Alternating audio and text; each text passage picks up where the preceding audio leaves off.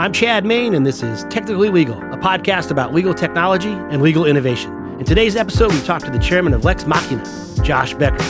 Lex Machina helps lawyers mine and analyze litigation data to provide strategic insights about judges, law firms, parties, and other information related to lawsuits and legal matters. As Joshua explained, having this kind of data helps law firms and companies predict behaviors and outcomes that different legal strategies might bring about, enabling law firms to win business and their clients to win cases. Josh also talks about what it means to be a data driven lawyer and where lawyers can start using analytics in their legal departments and law practices.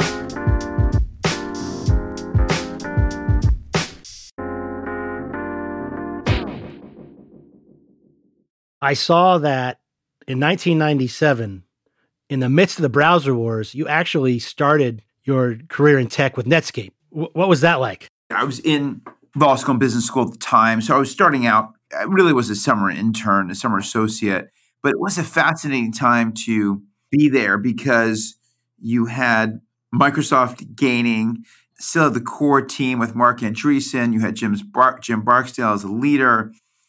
And he'd have to walk this balance of inspiring the troops. So, warning about Microsoft and the real, very real threat that Microsoft uh, created for Netscape and our team, but also inspiring people that they could do it. And it was a really interesting balance. And I learned a lot just watching Jim Barksdale in those all company meetings. It was a fascinating time. So yeah, you got a JD MBA, but you you never really actually practiced, right? You kind of went the VC route and the tech route and right startup route. Yeah, exactly.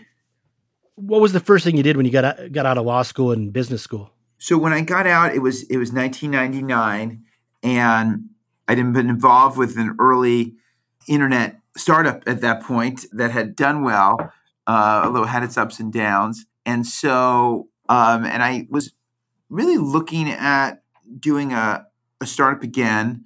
I'd also been involved while in law school pitching, you know, a lot of business plan competitions and things like that. And so I kind of kept this real interest in startups.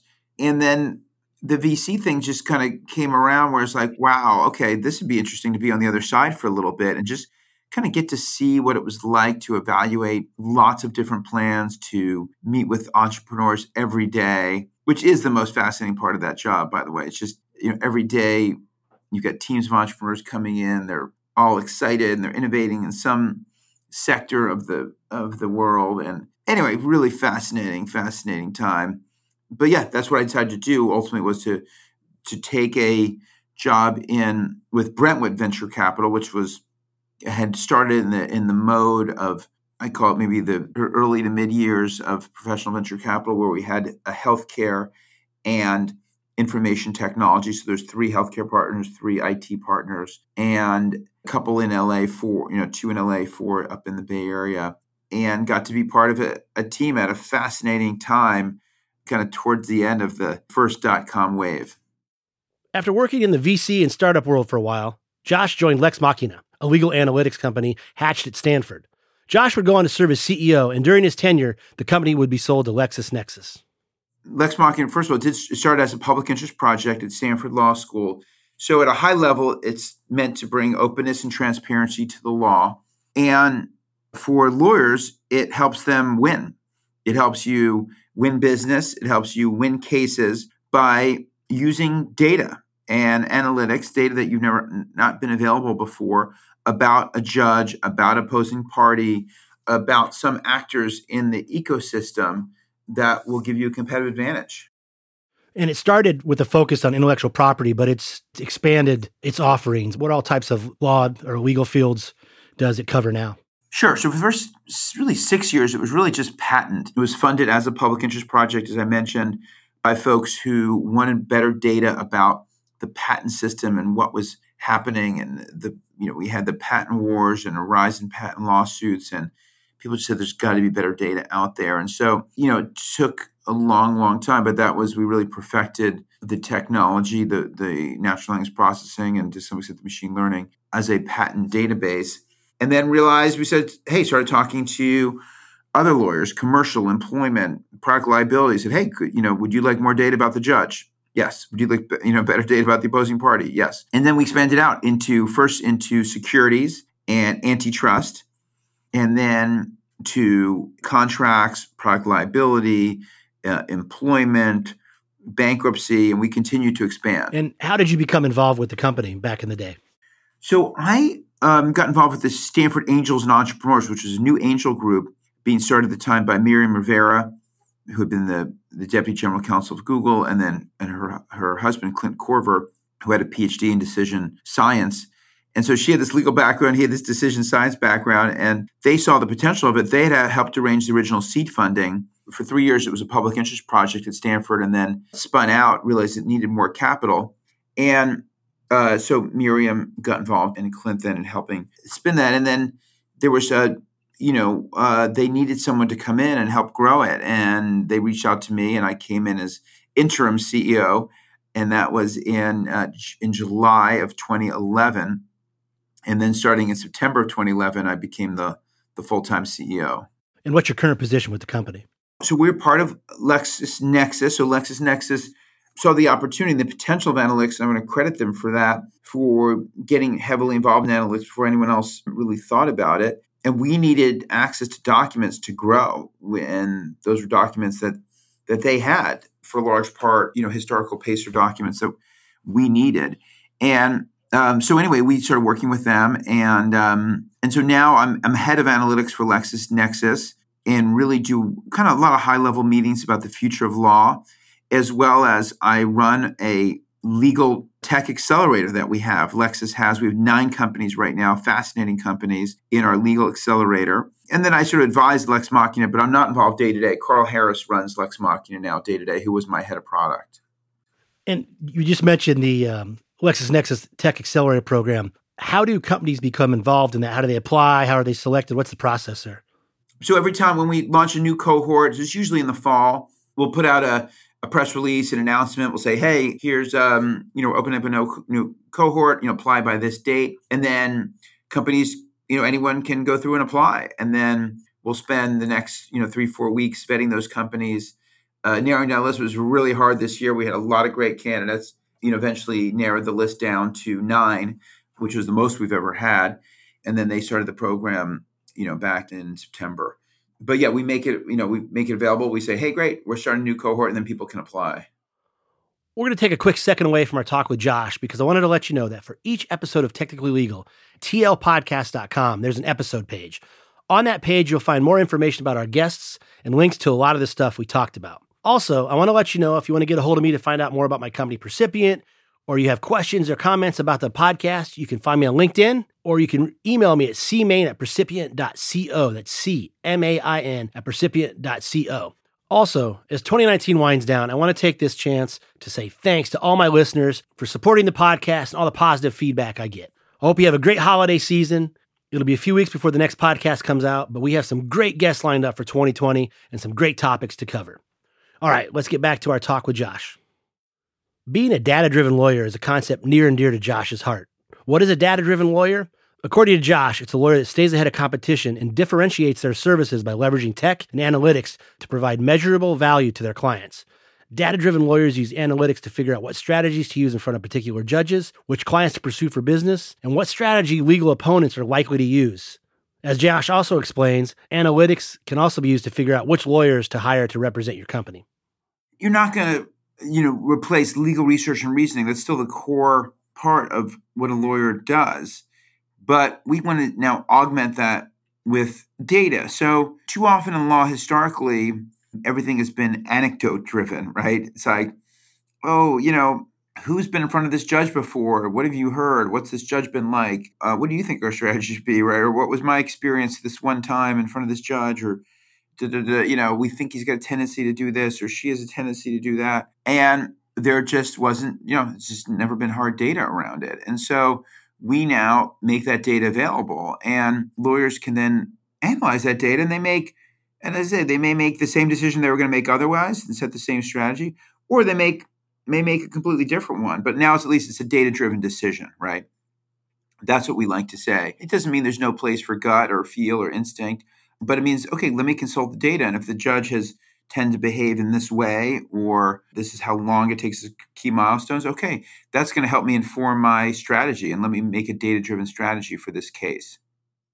some of the stuff you talked about there is to just generalize is geared towards litigators or maybe in-house legal departments, the IP arms or the litigation arms of in-house corporate legal departments so they can you know, weigh whether or not they should pursue a claim or how to defend a claim, settle, etc. But I think recently you went out and talked to managing partners of law firms, managing partners to talk about using data to grow and augment their law firms. What did you find out there, and what was the purpose for these meetings, and what were you what were you looking for? What were you trying to explain?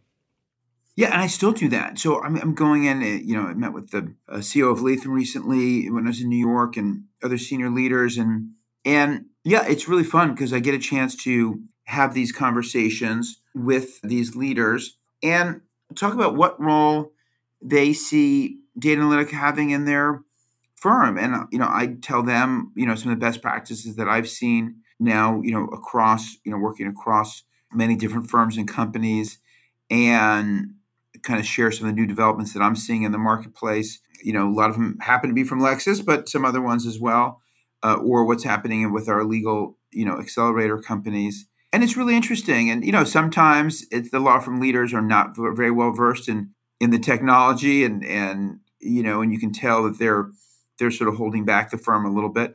Other times, you know, they're really excited about it, and they say, "Hey, you have to help me bring my firm along. You know, we want to do this, but you know, our partners are just not there yet, right?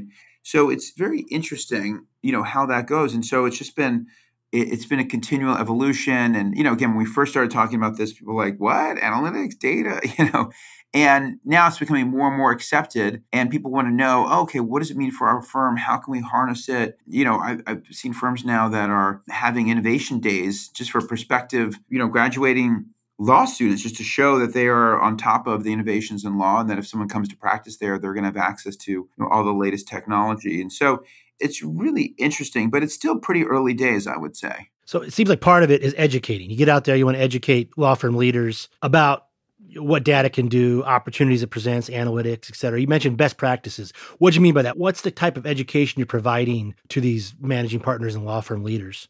Well when i say best practices it's you know again now having kind of been doing this probably longer than anyone in, in um, from an analytics space and just from from all the conversations that I've had to see what's working in firms and what's not working. I mean, so for example, and we were very clear about this from from the beginning. When the thing in Silicon Valley, too often you have technology searching for a problem to solve, right?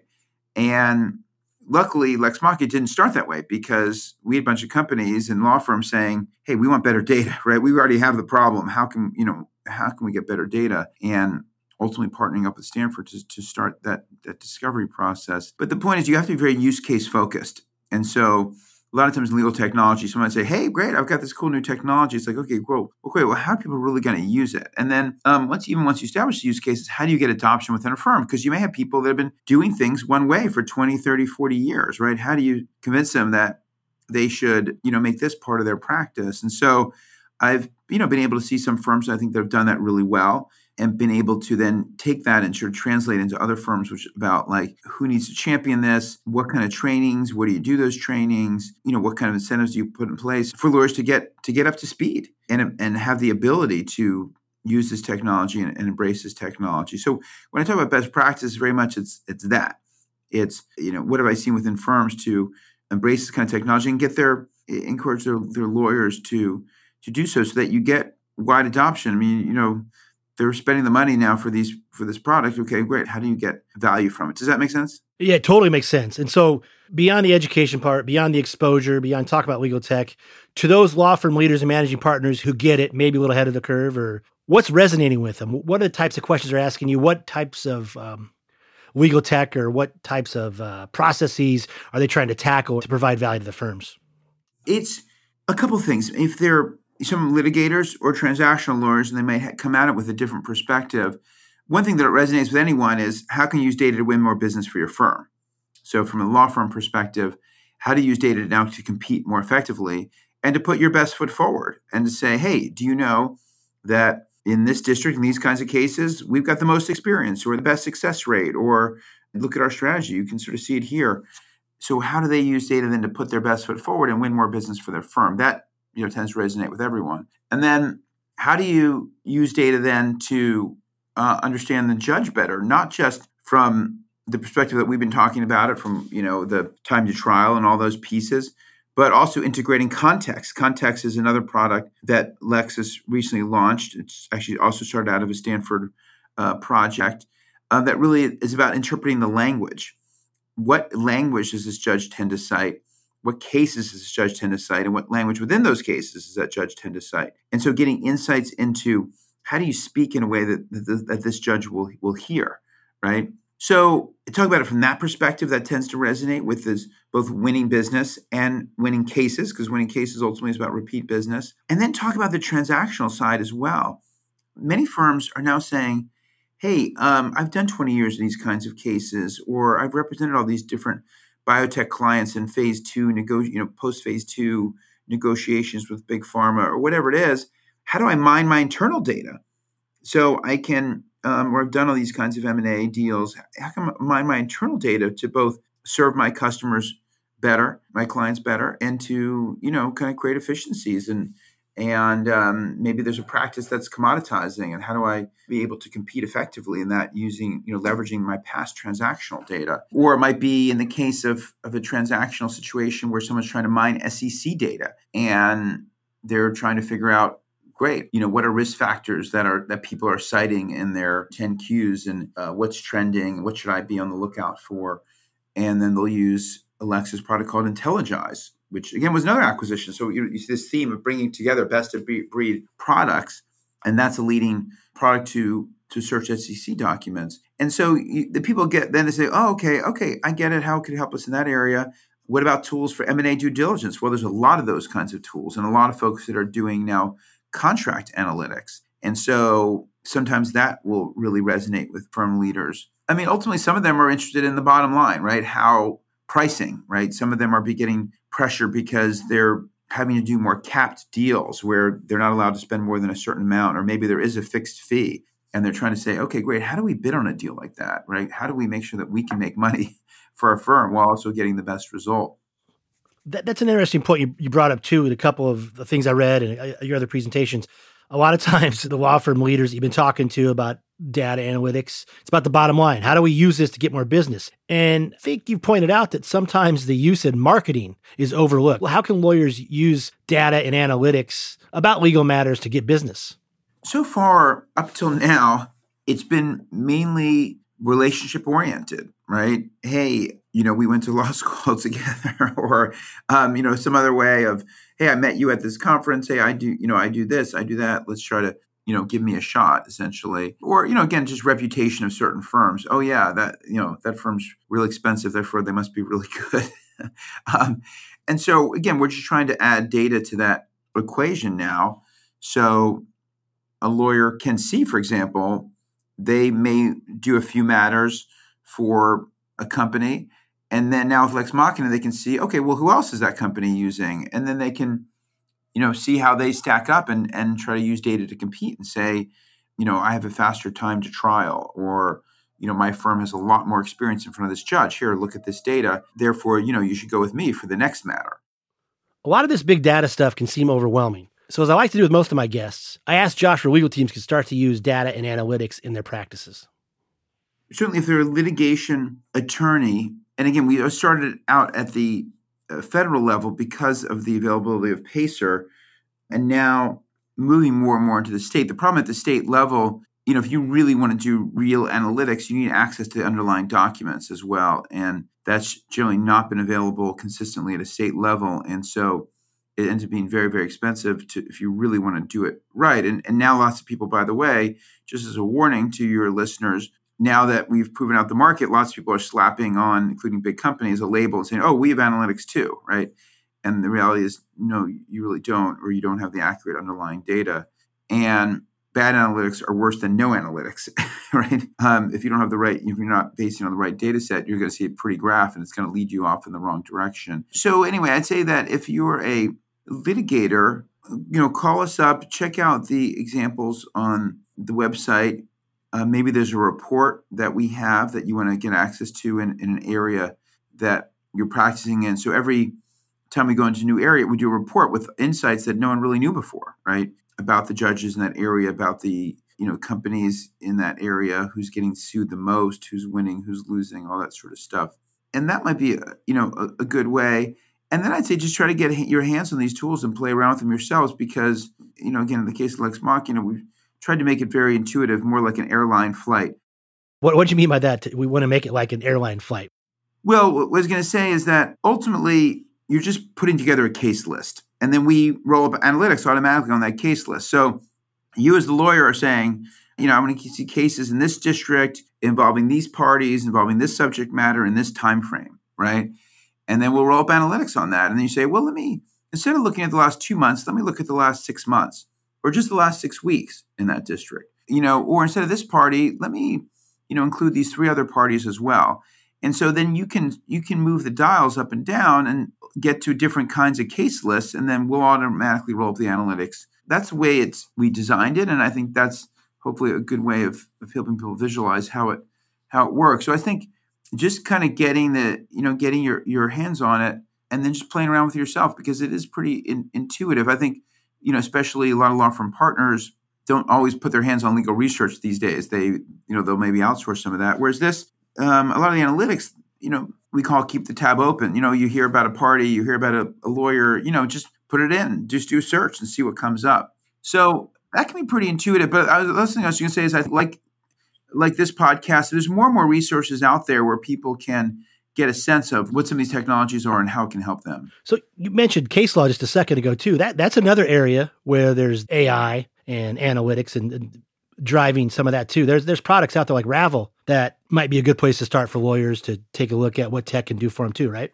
And Ravel, when, so when I referred to context earlier, Ravel has the Ravel technology, which you referred to, was also came out of Stanford to again focus on this legal language. So uh, less about behavior, which is what Lex Machina focuses on, and more about analyzing, uh, doing language analytics and understanding that judge and so Ravel has now been integrated into the Lexis core and relaunched as a product called Context. So I was referring to context earlier, that is Ravel.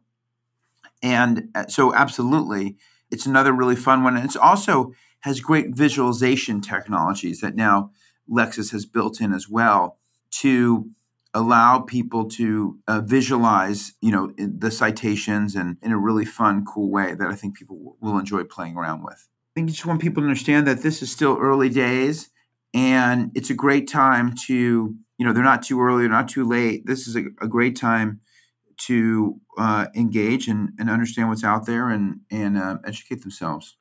Well, great.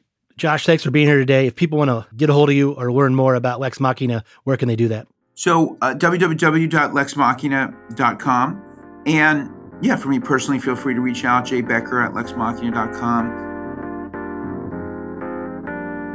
Well, that's it for another episode of Technically Legal. As always, we really appreciate you listening. If you want to subscribe, you can catch us on most major podcasting platforms like Stitcher, Google, Apple, Spotify, etc., etc. If you like us enough, I hope you leave us a nice review. If you want to get a hold of me, you can email me at cmain at percipient.co. That's C M A I N at percipient.co. Until next time, thanks for listening. This has been another episode of Technically Legal.